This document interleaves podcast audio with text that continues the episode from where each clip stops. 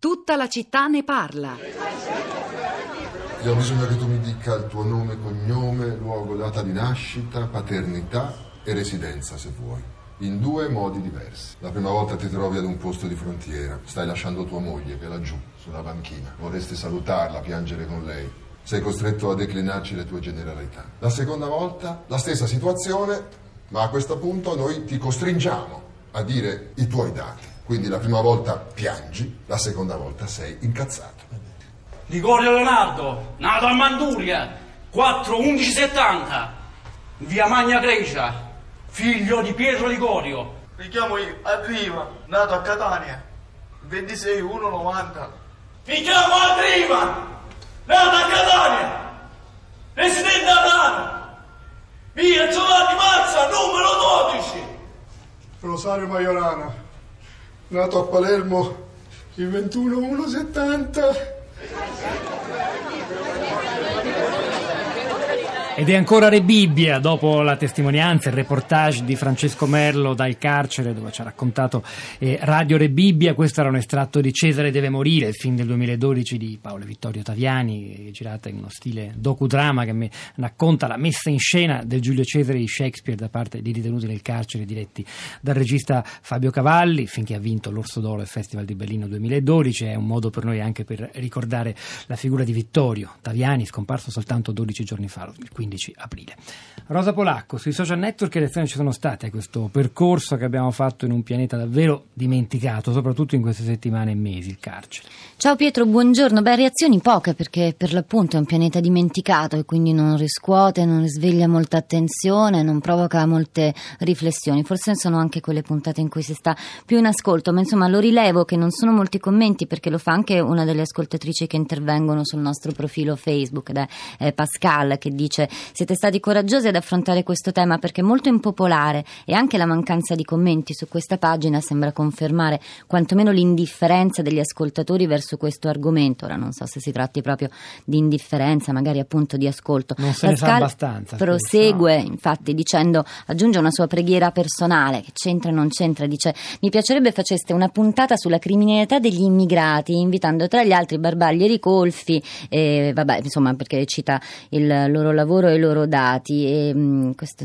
Pietro lo sai, è un'occasione anche per ricordare che il tema degli immigrati slegato, non necessariamente legato alla criminalità, è qualcosa che ora sembra eh, stranamente scomparso dalla urgenza della discussione pubblica dopo, dopo le elezioni.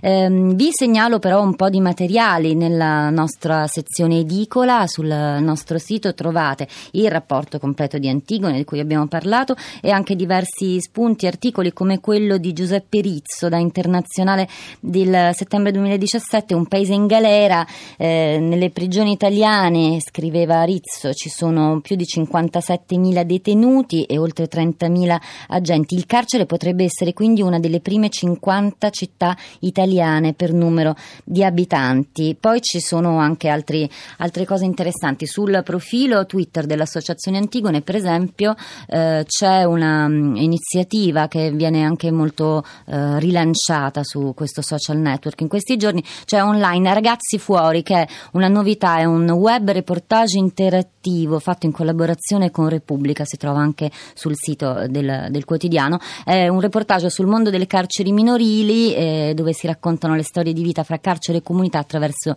le parole di chi, ragazzi operatori, le vive quotidianamente. Allora, tre ascoltatori nella nostra piazza, qui da tutta la città ne parla. Cominciamo da Varese, dove è collegato con noi Mauro. Sì. Buongiorno, Mauro. Buongiorno. buongiorno a tutti. Eh, io ho mandato un messaggio perché quando sento questi argomenti mi viene sempre in mente l'esperienza della mia compagna, che è una psicologa che ha lavorato nel carcere di San Vittore e sua, il suo ingresso è stato accolto dal, da uno dei suoi primi utenti dicendo dottoressa buongiorno, benvenuta all'Università del, della Criminalità. Questa è una cosa che sanno, come ho scritto, utenti, professionisti di tutti i livelli, ma eh, rimane lì, rimane lì nel, in un cantuccio e si fa finta di nulla. Ho scritto anche, penso, all'articolo 27 della Costituzione che considera la pena come una, la pena che deve essere la misura dell'uomo, non contro l'uomo. E penso a, a Cesare Beccaria che diceva che ci vuole la certezza della pena, quindi le due cose secondo me non, non sono in, in contraddizione. bisogna essere certi di una pena, una, una pena che abbia un senso. Lasciare le persone a marcire per ore e ore tra altri criminali eh, non porta assolutamente a niente di buono, quindi bisogna pensare a qualcosa di diverso e pensavo alla cultura e mi viene in mente, eh, chiudo, un, un, discorso che era stato fatto nei paesi del nord Europa dove venivano inviati i migliori insegnanti, i professionisti più seri della cultura, dell'informazione, nelle scuole dei quartieri più degradati e più a rischio, perché il concetto in questi paesi del nord era se noi curiamo fin dall'infanzia eh, con cultura e con, con stimoli forti e importanti, mandando i migliori, i più bravi, riduciamo il, il, disagio e abbiamo più possibilità di inserire le persone, perché altrimenti eh, il rischio è quello di dire facilmente sono cattivi, mettiamoli dentro e buttiamo la chiave e questo io non lo posso tollerare come cittadino. Grazie Mauro Davarese, ci spostiamo a Vighizzolo d'Este, siamo dunque in provincia di Padova. Lucillo, buongiorno.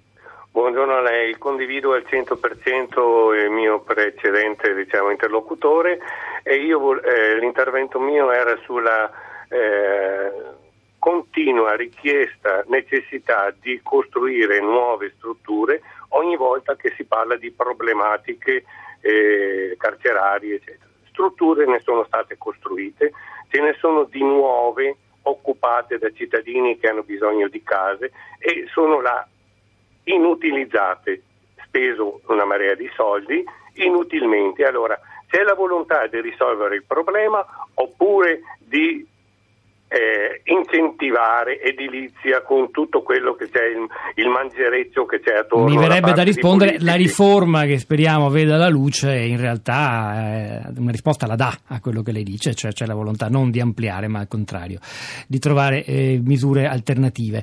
Grazie a Lucillo, ci spostiamo a Firenze dove è collegato con noi Antonin, buongiorno, benvenuto. Buongiorno. Che credo voglia condividere con noi una sua esperienza di detenuto. Esatto.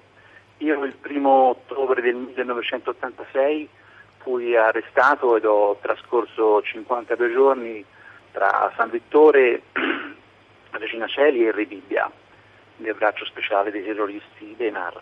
E, 30 anni dopo ho fatto una festa per il giorno del mio arresto, per celebrarlo, perché quell'evento lì, come potete immaginare, mi ha cambiato la vita notevolmente ma soprattutto ci tengo a dire che l'esperienza carceraria mi ha aiutato a ascoltare ed a rispettare il prossimo, perché quando si vive in nove nella cucina turca capirete che la condivisione degli stati d'animo, perché eh, il dolore è intriso in ognuno delle persone che sta all'interno, con un'ora di aria al giorno la questione diventa complicata. Avvicina, certo, questo non significa che sia un bene stare in nove.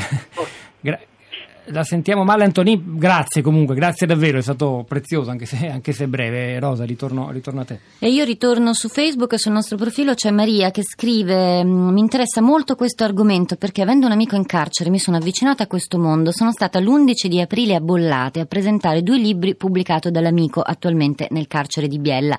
È stata un'esperienza straordinaria.